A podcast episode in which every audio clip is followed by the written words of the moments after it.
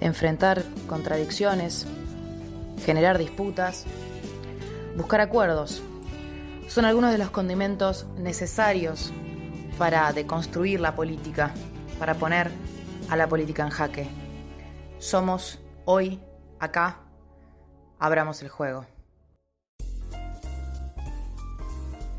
Buenos días, buenas tardes, buenas noches. Eh, aquí estamos una vez más desde el AMBA, el área metropolitana de Buenos Aires, en esto que hemos dado por llamarse Abramos el Juego. Este, hoy un tema candente, me encuentro con mis amigos personales, yo soy Joy, estoy con Denny y Ezequiel, ese están hoy para, hablar conmigo de un tema maravilloso. ¿Cómo les va? Buenas tardes. Hola, Joy. ¿cómo va? Hola, Ese, ¿cómo están? ¿Cómo estás, Denny? Bien, todo bien. Genial. Hoy con invitado de lujo vamos a tener hoy. Así que este, ya, ya, lo vamos a presentar. Pero antes que nada, ¿qué tema, no? ¿Qué es lo que está, qué es lo que está pegando en todos lados? ¿De qué se habla con este tema que nos tiene por el distanciamiento social? La famosa vacuna, ¿no? ¿Sale, no sale? ¿Qué vacuna? ¿Cómo vacuna? ¿Cómo nos tiene este, este virus? Eh, de, este, de, este, lado del mundo. Este, ¿cómo, cómo, cómo lo están pasando ustedes? Y la verdad que genera demasiadas expectativas. Por un lado también nos encontramos con una mediatización permanente. Ahora, bueno, están siendo, esas noticias están siendo pagadas tras el fallecimiento de Diego eh, Maradona. Pero anteriormente la realidad es que los, como bien mencionábamos en otros, en otros momentos de debate, la realidad es que genera demasiadas expectativas, tanto desde el punto a favor como una oportunidad para la Argentina, para posicionarse en esta carrera que existe frente a, obtener prontamente la vacuna, y por otro lado fuertes críticas, no solo por eh, su producción, no solo por su contenido que tiene, si surte efecto efectivo sobre, sobre este virus que ya nos tiene en cuarentenados desde marzo acá en Argentina, pero también todo lo que surge alrededor de, la vacuna en sí y las teorías conspirativas, ¿no? Porque la verdad que eso también trae a consecuencia eh, grandes debates, no solo en los medios de comunicación, sino en la opinión pública. Es algo que genera, como decía Denny, más que nada, yo creo que es eh, más ansiedad, ¿no? Que expectativa, lo que se vive en la calle quizás. Eh, y casi que yo te diría que nos sentimos como conejillos de indias en algunos casos, ¿no? Como que hay tantas opciones para elegir eh, se encuentra la libertad no, libre de poder vacunarse o no, es como un juego de ida y vuelta, un tira y afloje muy, que tiene mucho que ver con lo político. Este, creo que es, algo que va a generar y que va a seguir generando controversia, porque en definitiva eh, nosotros lo que escuchamos en los medios es eh, los productores, quiénes las están desarrollando, en qué etapa, en qué fases, y qué porcentajes de efectividad y demás tienen, pero la realidad es que acá en Argentina, por lo que venimos también escuchando, no vamos a saber tampoco qué dosis ni de qué laboratorio vamos a recibir si es que decidimos vacunarnos. Entonces, eh, es una situación que genera expectativas, genera ansiedad eh, y hasta en algunos casos genera más controversia y más debate a nivel eh, social que a nivel sanitario. Yo me pregunto si cuando descubrieron la penicilina habrán hecho un uso político de la penicilina al nivel que están haciendo hoy del uso de la vacuna este, pero no solo es acá en Argentina, digo, sí está claro que, en Argentina estamos tratando, o los medios están tratando de ponerle una ideología a la vacuna, este, pero me parece que el mundo está haciendo un uso de la vacuna. Eh, entiendo que también es una, pandemia que está pegándole al mundo entero, hay una segunda ola de contagios muy grande en Europa.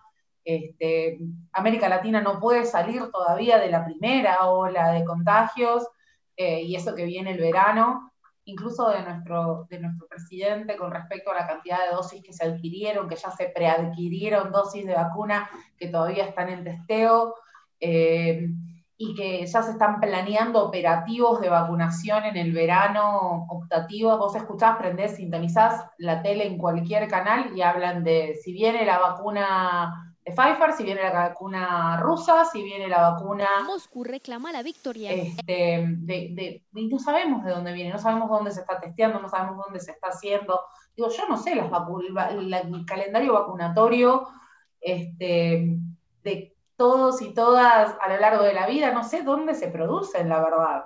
Y siempre fui a mi vacunatorio amigo este, y me coloqué las vacunas y no pregunté de dónde venía, ni en qué idioma hablaban, pero esta, esta cuestión de la competencia de quién la saca primero, no es solo una sana competencia de, mercado, por así decirlo. Me, hace, a mí me, suena y me, y me hace pensar en varias competencias a lo largo de la historia por quién descubría primero qué.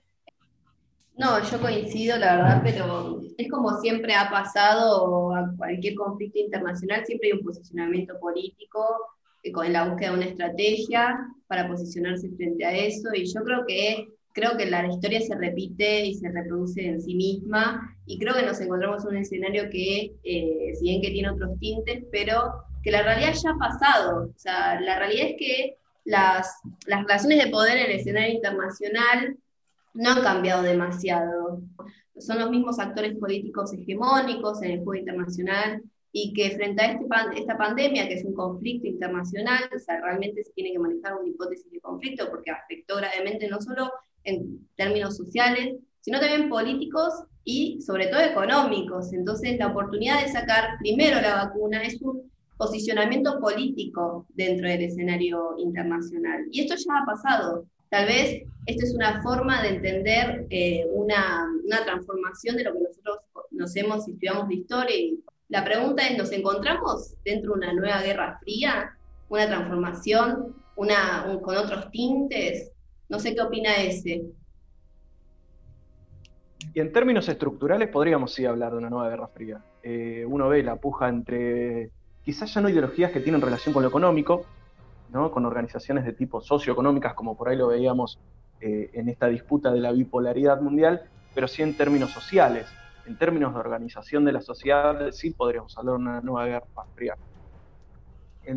más que nada teniendo en cuenta la posición que, recibimos nosotros, eh, Latinoamérica en general, no solamente Argentina, en esta disputa de quién es el primer productor y, desarrollador de esta, nueva, de esta vacuna o de esta nueva salvación para esta sociedad totalmente excepcional en la historia de la humanidad, porque no es que estamos hablando, pero sí nos posiciona a nosotros nuevamente eh, como un tercer mundo, básicamente, en el cual estamos siendo receptores de información de, eh, como decíamos al principio, ¿no? de porcentajes de efectividad, este, situaciones en, en cuanto a cómo vamos a armar el calendario vacunatorio, como decía recién yo, y si va a ser o no, pero yo creo que sí es un posicionamiento político, sí, eh, sí es una disputa de poder muy grande, y una de las cosas que, por ahí discutíamos cuando, cuando craneábamos todo este, este espacio era eh, que muchos de los dirigentes políticos de la actualidad, que les tocó este, gobernar en este momento, en este, este nuevo plano, digamos,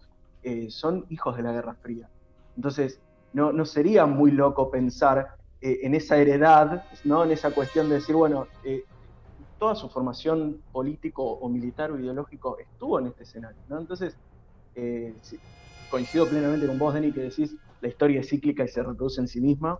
Este, es, una dialéctica eterna de, aceptación y negación de nuevas etapas y, es una nueva guerra fría. Yo no, me iría de ahí, es, es buenísimo pensarlo desde ese punto y nos abre muchísimo la cabeza, no solo para, el invitado que nos va a explicar de, primera mano, que yo acá estoy tocando de oído, este, pero sí pensarlo en el escenario argentino, en el escenario latinoamericano, como receptores de estas, estas peleas, estas pujas ¿no? entre, entre poderíos económicos y políticos a nivel global.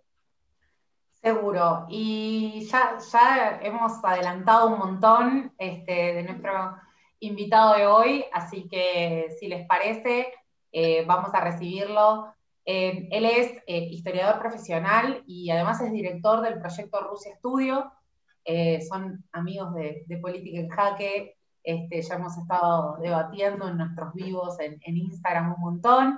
Así que le vamos a dar la bienvenida a Alexander Dementiev, que, que nos, nos acompaña hoy. Hola Alexander, ¿cómo estás?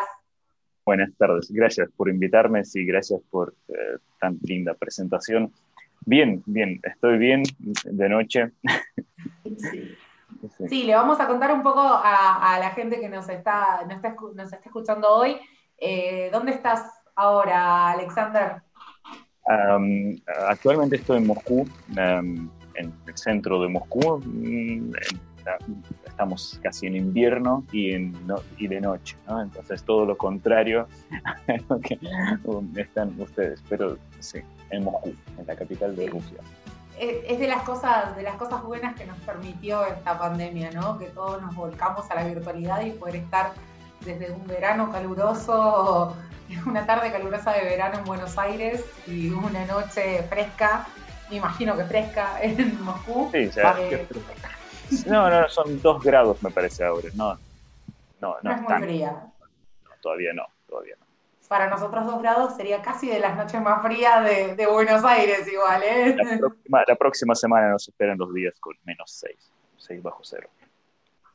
Qué fresco, qué fresco. A nosotros se nos viene el calorcito. Eh, bueno, Alexander, un poco la idea de, hoy era, estamos hablando de un tema que, aquí en, en, Buenos Aires y en Argentina ha ocupado los titulares por un par de semanas largas, que es el estado de, la pandemia hoy y, de si aparece o no la, famosa vacuna, ¿no?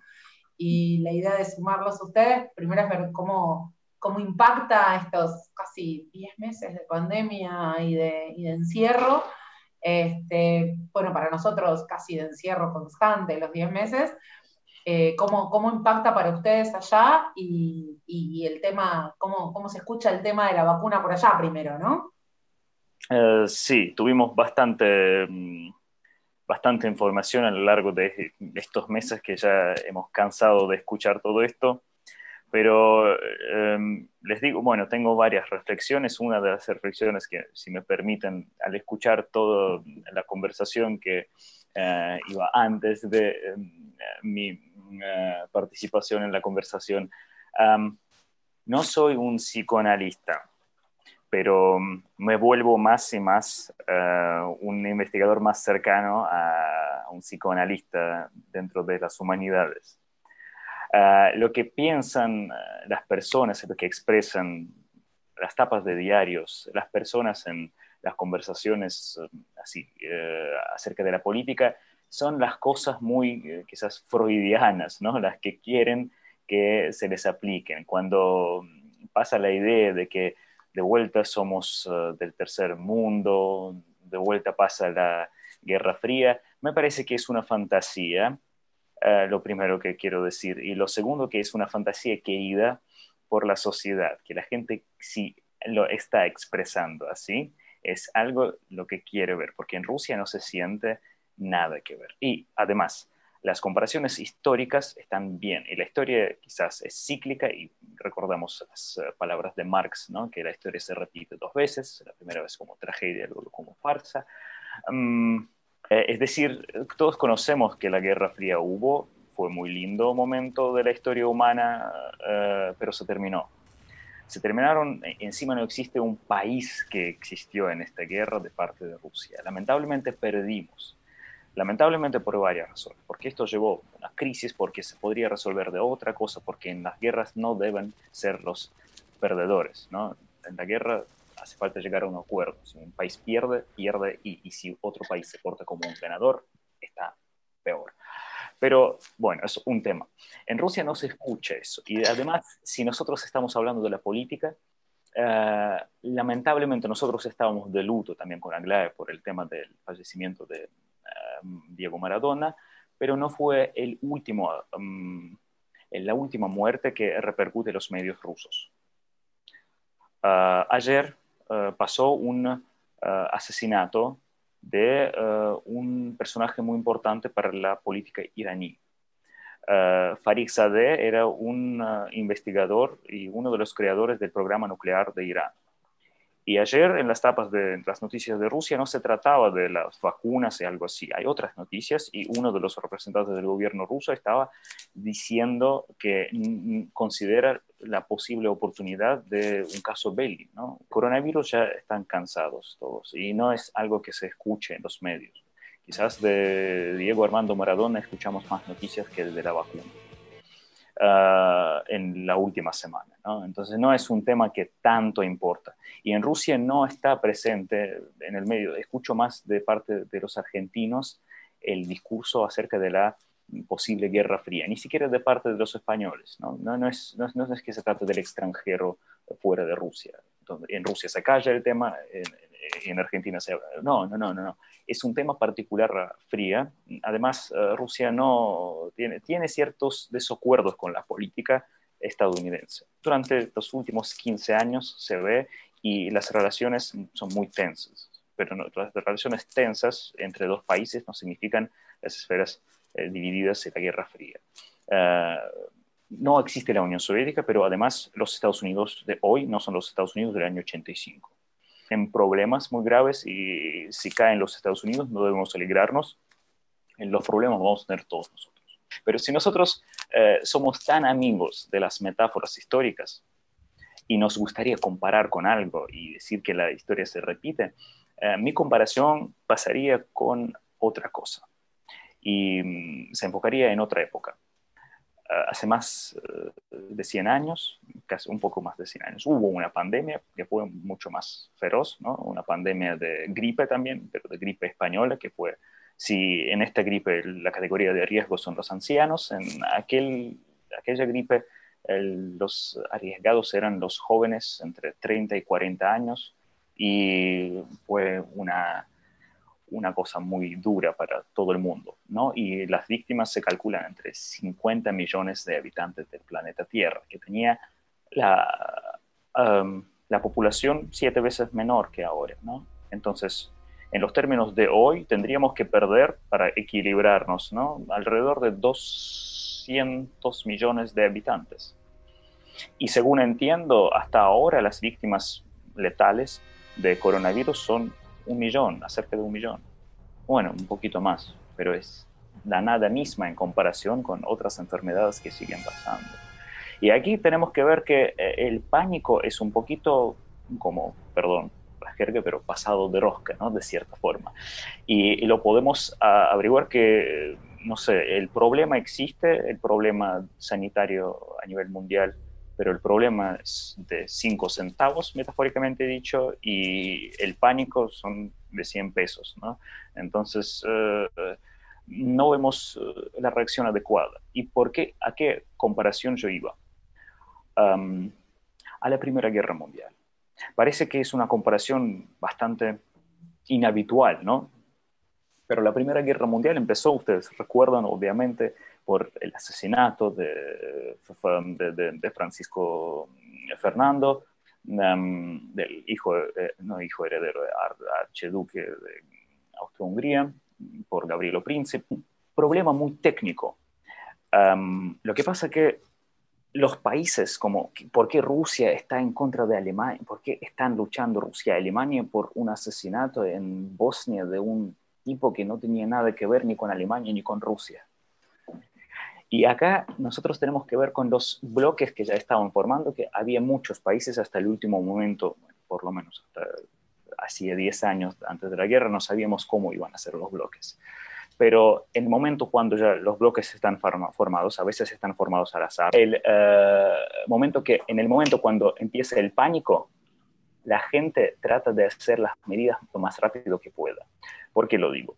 Eh, la movilización de la población para una guerra a principios del siglo XX es una cosa muy difícil para realizar técnicamente. Entonces, si nosotros llamamos la, mm, convocamos a la gente la movilización total, tenemos que dedicar toda la logística a la movilización. Todos los trenes debemos dedicar para movilizar la gente y formarlos. Todos los alimentos tenemos que eh, reformar la base entonces en los aspectos y tampoco después podremos hacer una marcha para atrás. Entonces, si nosotros convocamos millones de personas en una semana, tenemos, y, no es una cosa de un día, es una cosa que nosotros debemos dedicar unas semanas de toda la economía del país, tiene que trabajar para eso. Juntamos estas personas, mañana no podemos decir, bueno, chicos, vamos a casas porque la guerra no va a ser si nosotros hacemos la movilización, técnicamente nosotros debemos hacer la guerra porque económicamente no nos rinde bajar y ir para atrás. Y además de esto, Si tomamos la decisión que vamos a hacer la movilización, es un riesgo, porque sí o sí estamos en el camino hacia la guerra. Pero si nosotros tardamos con esas decisiones, si nosotros, nuestros vecinos lo hacen un día antes, tienen un día de ventaja. Entonces no podemos estar, um, estar prolongando mucho. Y en este afán del pánico, cuando pasa algo y sabemos la tensión, cualquier disparo, cualquier gobierno que proclama la movilización, es un disparo para todos los demás para hacer una movilización. Y luego nadie puede dar una marcha atrás. Si vos no haces una movilización ahora, el eh, vecino que está más preparado una semana de ventaja que ya tiene, puede atacarte y destruirte, porque no vas a llegar a hacer una movilización entera. ¿Por qué estoy haciendo una mm, conferencia tan larga? Porque me parece que algo parecido con respecto al pánico pasó en este año. Y muchos gobiernos ya no pueden dar una marcha atrás porque es destruir la economía, destruir todo y rendirse. Eh, el pánico pasó por una cosa fácil. Yo recuerdo y tratando de mm, rescatar los hechos en mi cabeza, al principio fue el pánico por China. En China hubo un problema sanitario con este virus nuevo. Y luego todo el mundo se reía de los chinos, decía que, qué totalitarios son. Los chinos cierran las ciudades y obligan a la gente a no moverse. Ponen la Guardia Nacional ahí y había muchos videos donde los militares paran los autos y dicen como, no, a no se puede entrar. Y nosotros todos, qué totalitarios los chinos, qué libres somos nosotros. En dos semanas pasa la tragedia mm, sanitaria de Italia. Em, el, sistema de hospitales no logra procesar la cantidad de, em, de enfermos y todos empiezan a estar en pánico. En Italia único, muchos integrantes de los gobiernos están en la categoría de riesgo de las personas que pueden ser afectadas por este virus. Quizás el pánico también, e, eso fue uno de los factores que se sumó, pero lo que pasaba en Italia y lo que Italia es una región muy turística, entonces acumulaba y concentraba muchísima gente de todos los países que vieron todo esto y que vieron Italia cerrar. Tenemos Suecia, igual Suecia no es un ejemplo, pero en este sentido me parece que el pánico generado por el caso de Italia y la cantidad de muertos, luego España y todo, pero ambos países son, eh, no son los países con los mejores sistemas de salud. Eh, son los países mediterráneos que eh, dentro de Europa, dentro de la Unión Europea, no, no nos muestran buenos índices de, de, desarrollo de la infraestructura. Por eso podemos analizarlo de esta manera. Pero digo que cuando empieza el pánico, es como la movilización. La gente, los gobiernos deben actuar de esa forma. Perdón, sí, sí, sí. sí. No, no, sí, te decía que cuando empieza el pánico eh, no hay vuelta atrás en, este, en esta. Lo vimos como una marea. En Latinoamérica se vivió digo, lo, vimos venir como una gran ola, sí, lo vimos venir y, era lo, que vos decís, China queda lejos, no va a llegar el virus, esto fue el discurso en febrero, y en marzo cerramos las fronteras, aislamos el país, nos encerraron en casa y, y lleva, estamos todavía, digo, nadie volvió a la vida pre-encierro hoy en Argentina y en muchos países de Latinoamérica, digo, por esta cuestión cíclica de, pobreza, no tiene sistemas de salud fuertes, ninguno de los países, en, el, o la mayoría de los países, digo, podría sacar Uruguay, pero es chiquito, digo, es, es, muy, muy chico, entonces el sistema es muy manejable.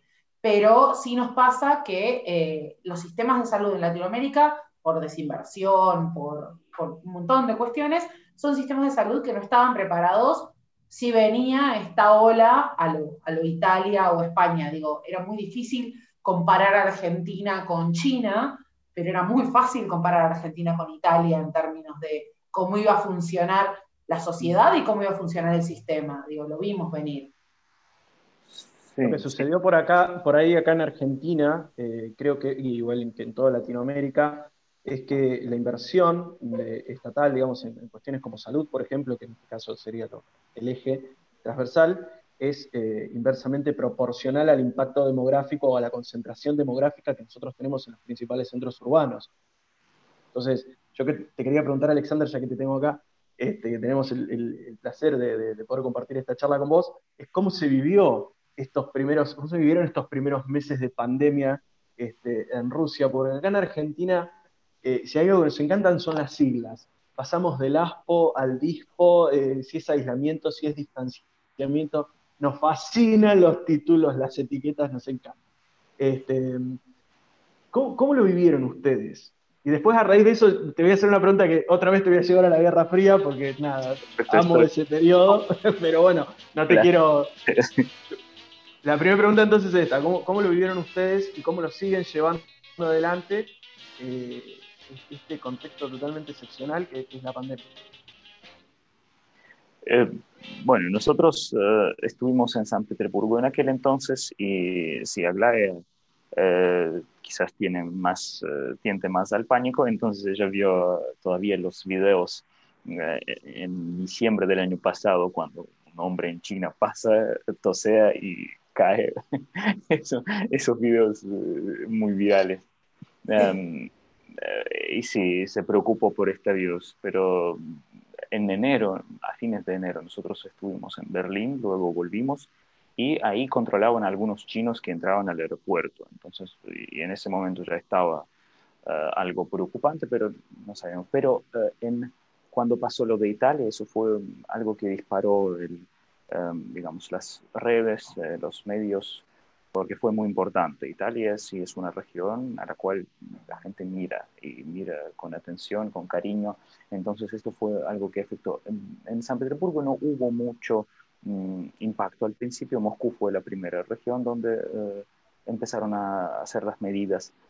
Y había un, un momento muy, un episodio muy tierno cuando uno de los chinos que mm, dio análisis positiva, uno de los primeros eh, enfermos eh, de coronavirus en Rusia, chino, ciudadano de la República China, pidió disculpas de Rusia, a Rusia por traer, haber traído este virus a Rusia. Es, es increíble, Pero sí, dio perdón porque los hice enfermar.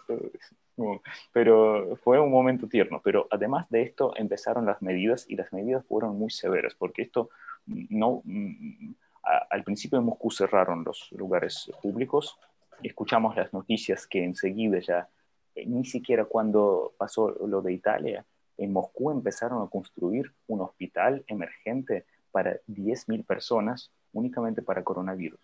Y para nosotros todos nos pareció que raro. Entonces, eh, como hacen, pero si no es peligroso y si nadie todavía está enfermo, si pero este hospital sirvió muchísimo y estas, um, estas camas y todo esto en, en, Moscú fue muy importante. Um, además, nadie conocía uh, cuán contagiosa es esa enfermedad, uh, qué um, transcurso de la enfermedad tiene y los casos de la máxima posibilidad de contagiar, uh, contagiarse fue muy temerosa para la gente. Entonces el pánico hubo. tenemos muchos amigos en la industria de gastronomía que estaban quejándose que al cerrar sus eh, emprendimientos van a tener muchas, eh, van a perder mucho. Tuvieron cierres totales, tuvieron cierre total de, industria. pero, pero eh, ellos al principio se adaptaron a la situación y conocemos los dueños de algunos restaurantes chiquitos en San Petersburgo que pues, se pusieron en una bicicleta y hacían delivery de sus propios productos entonces, al principio en la zona, luego contrataron a las agencias de delivery, entonces todo, eh, algunos que supieron introducir bien el delivery, eh, vivieron bien, hicieron muy buena escala de descuentos, por ejemplo, algunos restaurantes que son muy caros, eh, hacían descuentos tipo 20 o 50% y hacían delivery y estaba vacía nadie andaba. Obligatoriamente el gobierno hizo que los emprendimientos, las, las empresas deben pasar uh, la mayoría de sus uh, empleados a, a, distancia, al trabajo a distancia. Y ahora, de hecho, esto están tratando de legalizar, que hay cierto porcentaje, pero al empleado no lo pueden obligar a trabajar a distancia. Entonces, esto ya es algo que figura en la agenda um, San Petersburgo es la segunda ciudad más grande de Rusia, que tiene casi 6 millones de población. Moscú tiene con sus suburbios, casi 20 millones. Entonces, en San Petersburgo estuvimos, nos sentimos bien. Y además apareció un mapa interactivo que podíamos ver en qué casas están los infectados de coronavirus. En ese momento tenían como, y, y, en el momento cuando vimos que en nuestro edificio había una persona infectada, nosotros, ¡Ah! bueno, vamos a tener miedo para andar en un ascensor, no sé, como, e, eso fue.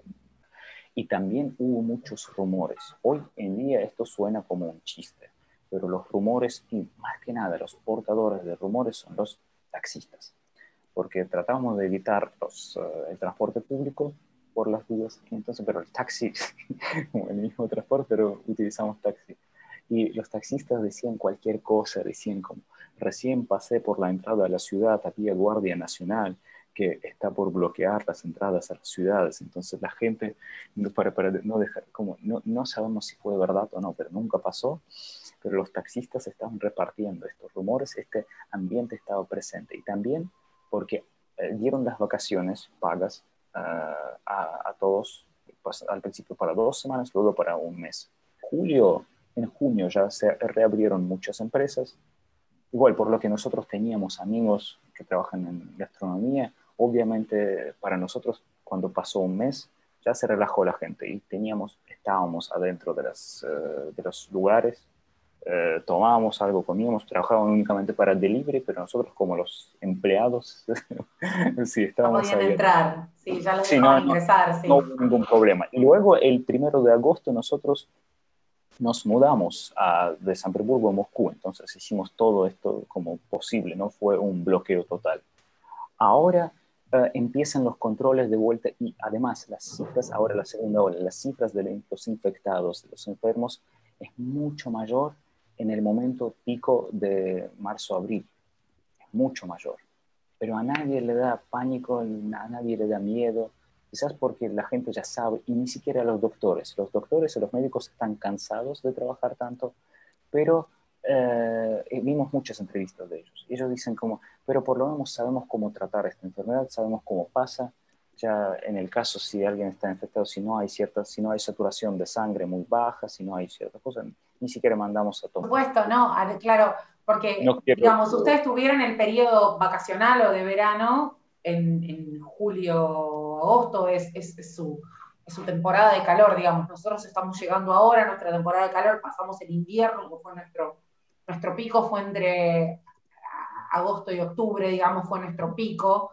Eh, nosotros cerraron todo muy temprano, digamos, en, marzo nosotros estuvimos aislados eh, y nuestro pico se, empezó, se empezaron a abrir cosas paulatinamente, estuvimos encerrados los primeros dos o tres meses y se empezaron a abrir cosas, y nuestro pico fue entre, entre agosto y, octubre, y recién ahora está bajando la, la famosa curva de casos, eh, y estamos viviendo el efecto que tú contabas que pasó en, en, junio, que la gente, como no puede irse de vacaciones al extranjero, muy pocos se van de vacaciones al extranjero, están alquilando propiedades afuera de la ciudad y los precios se dispararon y muy similar a lo que, a lo que pasaba por allá en, junio, está pasando ahora en noviembre es increíble que en el momento no, no esperaron porque pensaban que justamente la ciudad es la concentración de muchas personas, hay más eh, posibilidad de contagiarse, entonces en casa de campo sería mucho mejor. Y todo fue alquilado. Claro, claro, tal cual. Mucha influencia han tenido, mucha influencia, perdón, yo que te interrumpa, yo creo que muchas de las medidas que se ha tomado a nivel eh, poblacional, digamos, no en cuestiones de, decisión política, sino la gente común, eh, fue mucho Hollywood muchísimo. Fueron reacciones muy, muy, muy de película de apocalipsis zombie. Acá en Argentina, yo, bueno, vivimos en diferentes lugares, de Alexander, te comento. Yo vivo en una ciudad que es relativamente chica, este, y acá, por ejemplo, a las 5 de la tarde sonaba la sirena de los bomberos y cerraban los locales de negocios a las 5 de la tarde. Y vos decías, o sea, fue un efecto psicológico, fue eh, fue profundo, digamos, ¿no? Te, te, te, te, pega eso que antes. Por eso yo te preguntaba, ¿viste? Más que nada porque eh, está bueno que los, los, chicos y las chicas que nos escuchan eh, tengan también otro panorama. Y bueno, no sé yo, y si me dejas hacer este, este, esta pregunta. Viste que a los argentinos, Alexander, nos gusta mucho la polémica. Este, yo te quería preguntar esto, porque acá llegó el, nombre de la vacuna, ¿no? Eh, y si bien vos hacías referencia a que ya la, idea de, Guerra Fría está, totalmente disuelta en, el mundo en general, eh, acá en Argentina es como que se sigue viviendo y se sigue viviendo hasta con cierto romanticismo en, algunos eh, pensadores, politólogos y demás. ¿Por qué el nombre? ¿no? Si no hace alusión a una disputa de, poderío político, ¿por qué el nombre Sputnik para la vacuna? Ah, sí, lo puedo contestar. y la carrera espacial dentro de Rusia, dentro de la memoria histórica del país, no se interpreta como un episodio de la Guerra Fría. Dentro de Rusia, esto no se interpreta jamás, si vamos a preguntar a los escolares, como una carrera de competición, competitividad. Sí, eh, es como, esto no, no es que se niega o se calla la parte de los Estados Unidos para nosotros es un, solo un orgullo ah, nacional. Y uh, Sputnik es una de las pocas palabras rusas que se conoce en el mundo, que no es vodka, que no es Kalashnikov, que es una palabra pacífica y no es una palabra manchada por política como perestroika. ¿no? Una de las pocas palabras rusas eh, que está vinculado con un logro nacional que fue una huella a la historia del desarrollo de la tecnología de la humanidad. Y por eso la palabra Sputnik, el nombre de Gagarin, son los... Eh, no, no es que en Rusia hubo una desovietización, pero de cierta forma hubo. El gobierno tiene miedo de apelar a algunos símbolos de la época comunista Ah, pero tampoco tiene coraje de decir, de, rechazarlos porque es el amor de la mayoría de la población de Rusia. Entonces el equilibrio pasa por una línea que está vinculada con los símbolos soviéticos, pero que no implica nada de ideología.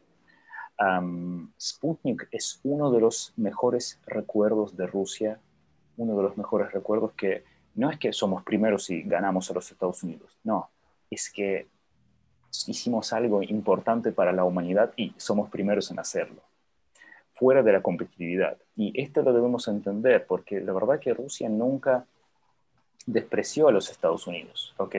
y la propaganda soviética, si la vamos a ver, estaba llena de amor a los Estados Unidos mismos y que estaba diciendo, si vamos a ver las películas soviéticas de la época eh, de los años 70, de los años 80, los Estados Unidos se ven como un país maravilloso, pero dirigido por los mafiosos y algunos personajes que están en el gobierno, están vinculados con las finanzas, son asquerosos, pero la gente, la mejor gente posible que eh, nosotros nos mirábamos como un país casi igual, pero dirigido por la gente que estaba ah, segregando a los negros, estaba discriminando a las mujeres, como las cosas así, que están mal, pero la gente estaba buena.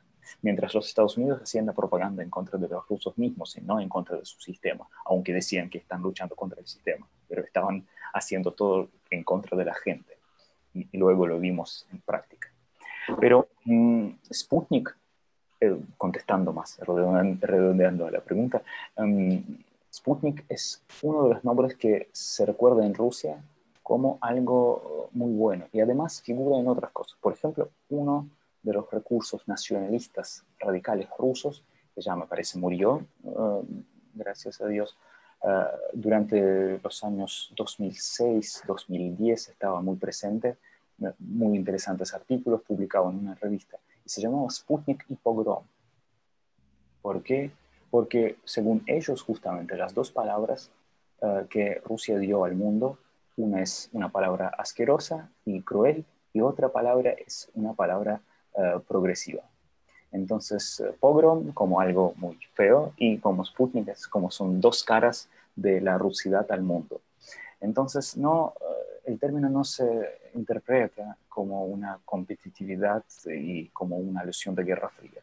Es una alusión a los mejores años de Rusia, de, del optimismo que tenía el pueblo y eh, de la posibilidad de tocar el cielo, así como de, de, hacer algo para el mundo, que hoy en día los satélites, Sputnik en ruso no es una cosa, como se traduce literalmente como satélite. Gorod Sputnik es la ciudad satélite. Sputnik es satélite en todos los sentidos.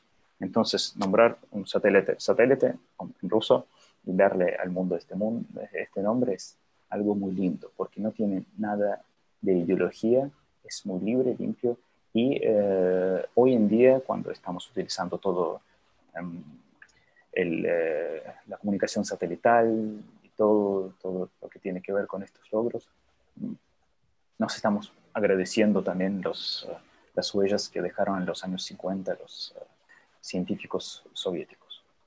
Entonces...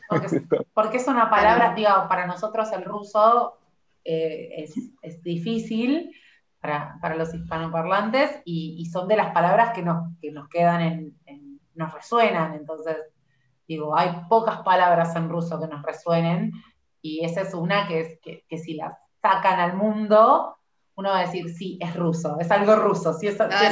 es algo ruso. Totalmente.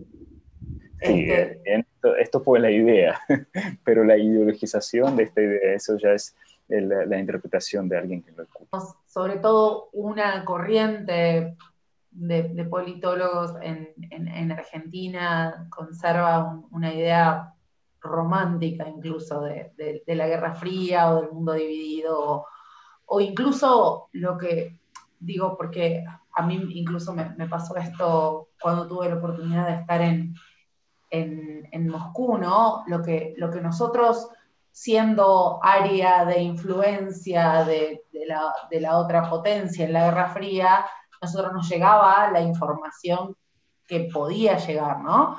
Eh, que dejaba a Estados Unidos que llegue a Latinoamérica y, se veía como con romanticismo a, Rusia en ese momento, ¿no? Eh, por, eso, por eso para nosotros y, para, y, por eso el, inicio de este editorial era un poco la nueva Guerra Fría o, esta nueva competencia, porque casualmente en la Argentina y sobre todo titulando, por supuesto, digo, después de la muerte de, Diego Armando Maradona, que tituló todos los medios en, la última semana, eh, lo segundo que titula los medios es esta competencia en, en qué estado están de testeo de la vacuna Sputnik o en qué estado está la vacuna de Pfizer. Eh, básicamente es lo, que, y es lo que leemos y cuando analizás, digo, cuando te abstraes de, del análisis histórico y analizás puramente el discurso de, los medios o de los títulos, eh, de, los periódicos, es muy similar a la carrera, a la, carrera aeroespacial de, los 80 en, en términos de quién titula eh, la vacuna Sputnik va en fase 3, hay 100 dosis más vendidas de Pfizer. Eh, digo, los títulos simulan mucho esa época y creo que apuntan a ese, a ese, a, producir en el, lector o en la audiencia esta, esta memoria emotiva positiva o negativa, depende de quién titule y qué titule, pero provocar esa memoria emotiva con el título. Sí, a nosotros nos preocupa más con respecto a la vacuna, en este sentido, no quién va a ganar, como no, si sabemos que otros países están eh, elaborando las vacunas y sabemos sobre, como no es que se oculta algo, no, en este mundo no se oculta nada, pero la preocupación, la inquietud se gira en torno de que, bueno, es comprendido que si otros países están haciendo las vacunas, tienen su propia población, tienen el por qué venderlo acá entonces, como nosotros nos preocupamos eh, si habrán las capacidades productivas de producir suficientemente vacuna para la población y quiénes van a ser los vacunados eh, eh, en la primera fila. Se dice que son los maestros, policías, los doctores, bueno, toda la gente que contagia con, contacta con las personas y la vacuna Sputnik necesita la temperatura muy baja para mantenerse, tipo, para, porque tiene materias vivas, algo así, menos como 18 grados bajo cero tiene que tener. Y parece que si tiene en producción debe tener eh, la yema del huevo, algo así, a base de las cosas orgánicas que se Entonces, ¿cómo se puede producirla y cómo se puede transportarla? ¿Cómo debe mantenerse? Porque si no, pierde su validez. ¿no? Y hablando de la vacuna Pfizer, eh, Pfizer perdón, eh, tiene la temperatura mucho más baja, como 60 bajo cero, algo así. Y esto debemos pensar en los términos de transportación. por ejemplo, si algún país, tipo Argentina, otro país, lo compra, adquiere la cantidad de dosis, uh, mantener, hablando de los términos más económicos, mantener la temperatura 18 grados bajo cero en un contenedor es mucho más económico que mantener una temperatura 60. Y además, mm, ¿cómo se lo puede proveer? Es mucho más difícil de hacer. Entonces, eh, en la transportación, eh, ¿cuánto, ¿cuántos gastos van a hacer en la transportación? Porque estos, eh, como acá no se trata de la competición entre, sí, unos científicos son buenos, otros científicos son buenos, como pueden, están trabajando. Tenemos los productos listos, ¿Cuál es el problema? El problema está en lo que el transporte va a salir demasiado caro. Claro. O, es, la pregunta que nos hacíamos. Bueno, justamente antes de comenzar nosotros nos preguntábamos cómo el sistema público, específicamente los hospitales o, o salitas, de salud, como le decimos nosotros, en el conurbano. Y particularmente nuestro sistema de salud es un desastre. O sea, la verdad que para mantener, no hay otra, otra característica para eh, definirlo. Y para mantener ese tipo, esa temperatura, necesitamos invertir ya desde hace, desde principio de marzo, ya teníamos que haber empezado a invertir en heladeras para mantenimiento. Nuestro país igual tiene una historia de vacunación. Lamentablemente ahora, detrás de la vacunación, todos estos fenómenos de, cómo se produce la vacuna, los debates y demás, aparecieron de nuevo estos fenómenos antivacunas, teorías conspirativas y demás, porque es cierto, aparecen. Y ahora en, en la opinión pública está, ¿te vas a vacunar o no te vas a vacunar? Yo particularmente apenas salga me vacuno, pero porque yo soy así, pero hay gente que no se quiere vacunar porque no sé, porque piensa que le va a hacer mal y porque tiene ego. incluso hay hipótesis de que te deja estéril. Una locura, pero está presente en el discurso. Y volviendo a la logística, no solo es la logística, por lo menos nosotros que compramos 20 millones de dosis, que son creo que algo de 10 millones de vacunas, sino también mantenerlas en el país, mantenerlas, conservarlas y después aplicarlas. Porque no solo tenemos que pagar el transporte, sino mantenerlas, conservarlas en un lugar seguro. Y ahora que gastamos todos nuestros recursos para mantener y asistir durante la pandemia a los pacientes más críticos y e invertir en heladeras de conservación, que no es muy difícil de pensarlo, decir, bueno, es algo básico, pero no, realmente no, no es una posibilidad que de un momento para el otro se invierta. Eh, la realidad es que yo tendría más preocupación justamente en lo que vos decís, Alexander, o sea, no solo en la logística, sino en la conservación de la vacuna, hasta que llegue la persona que se vacuna. Bueno, nada, una, eh, idea. además, sí, no, bueno, quisiera decir que además la comparación que hice al principio con la Primera Guerra Mundial no es una comparación muy al azar, ¿no?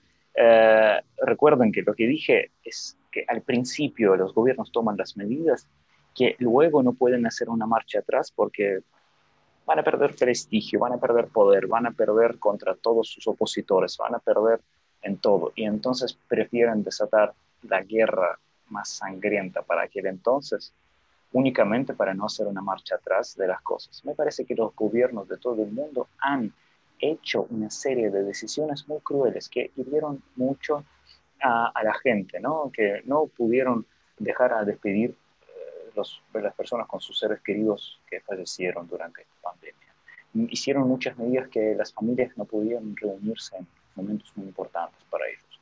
Y esto lo explicaban con ciertas razones, que bueno, esto se debe por el centro. Entonces, en este sentido, no pueden hacer una marcha atrás porque no van a ser comprendidos. Esto significa la pérdida política de ellos. Y por eso pueden inventar cualquier verso, pueden introducir al espacio informativo cualquier cualquier motivo y de hecho me parece que esperan una guerra, esperan una guerra de verdad para explicar eh, y, no ser los únicos fracasados en esta situación. Pueden gastar hasta el presupuesto de tres años para adelante para comprar esta vacuna, para explicar y para justificar su posible fracaso. Y me parece que en todo el mundo pasa por ahí. ¿sí? O podríamos enfocarnos un poquito en este factor psicológico de cada gobierno, que ya entiende que sí, la pandemia no es tan, tan grande como, podría ser, ¿cómo vamos a explicar a la población qué pasa? Entonces, ¿cómo le podemos explicar todo lo que les pasó durante estos meses? Por eso la vacuna y la aparición de la vacuna es tan importante, no para vacunarse y ser uh, saludables. La gripe, tuberculosis y otros. De hecho, según las estadísticas, según lo que leí, por año en promedio muere de tuberculosis mucho más que por todo este año murieron de coronavirus. Entonces, como tuberculosis no es, no, es grave. Es raro. Pero, uh, ¿cómo explicarlo a la gente? ¿Por qué las medidas son tan graves?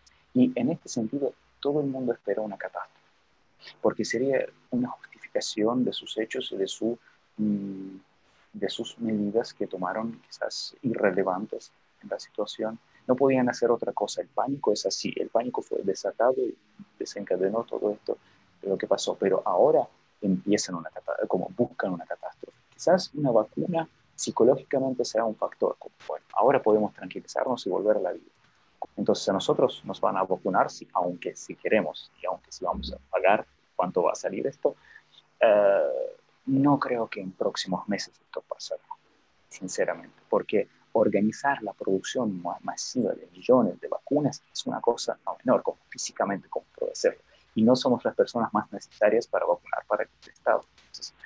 pero la nación puede relajarse y por, eso pueden desaflojar las, eh, como pueden aflojar las medidas eh, tan duras porque existe algo que nos puede aliviar la mente. Que, y en los países de situación emergente política, y quizás ya sabemos que antes de la crisis en Argentina, eh, no podemos decir que la situación política estaba muy, como la posición política, la posición social del gobierno actual, que estaba muy sólido, no lo podemos decir. ¿no? Es que eh, se repitió un poquito lo que estaba, igual no quiero meterme en la materia de la política argentina, pero vemos que eh, no estaba todo bien.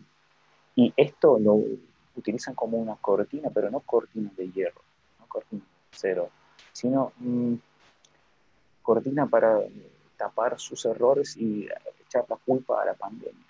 Y cuando resulta que la pandemia no fue tan terriblemente, tan terrible para la población, eh, desde el punto de vista de salud, ahí tienen el problema. me parece que el problema ahora será salir de esta situación, no eh, como eh, fomentar la salud pública y que la gente no se enferme no muera más. Ahora me parece que incluso Argentina posee las herramientas y tiene la práctica internacional de los doctores que saben explicar cómo curar los enfermos, cómo cuidarlos y ya no, no es tan peligroso, no es una eh, enfermedad que nadie conoce cómo corre. Pero el problema está a enfrentar a la situación y decir, bueno, bajamos Y me parece que después del entierro tan rocoso de Diego Maradona, cuando mucha gente salió y rompió todas estas medidas, va a ser más difícil. Va a ser más difícil seguir con todo esto. Sí, muchísimas gracias Alexander, estamos eh, súper, súper entretenidos escuchándote, podríamos quedarnos mucho más. Hace casi, casi una hora que te estamos escuchando. Eh, así que te agradecemos muchísimo por este tiempo. Sabemos que es tarde allá en Moscú y que, y que te quedaste y, la verdad es que a nosotros nos, nos interesa un montón. Te, quedas más que invitado para nuestro podcast, para cualquier otra temática, para sumarte eh, en el futuro. Este, y, por supuesto, súper interesante también el trabajo que están haciendo desde Rusia Studio, con todo lo que tiene que ver con con la historia de Rusia, con esto que decíamos, que a nosotros nos llegó lo que nos pudo llegar y es y es súper interesante tener la posibilidad de aprender de ustedes directamente, así que eh, a, todos nuestra, nuestras eh, oyentes eh, les invitamos también a, seguir a Rusia Studio porque el laburo que están haciendo es súper, súper, súper interesante y todo en español que, que, es muy raro de encontrar por ahí desde este lado del mundo. Así que muchas gracias por, tu tiempo, Alexander, y por, y por todas tus opiniones. Gracias a ustedes por la paciencia de escucharme. Gracias por invitarme. Gracias. Es muy loco pensar y pensarnos a nosotros argentinos como polemizadores de absolutamente todo. Todo. Es fantástico cómo me o sea, no sé si a ustedes les pasó, pero bueno, nada, como última reflexión me queda esto, ¿no? Polemizamos absolutamente todo, hasta lo que pensamos y creemos saber, como me acabo de desasnar de una manera hermosa que eh, Sputnik para, para, los rusos significa algo de orgullo nacional y casi de amor eh, es fantástico. La verdad que te... Y creo que como reflexión final casi que nos quedaría a todos que esta fue la pandemia de la desinformación, básicamente. Gracias, gracias a mi compañera, gracias a todas, a todos y a todes por escucharnos hoy.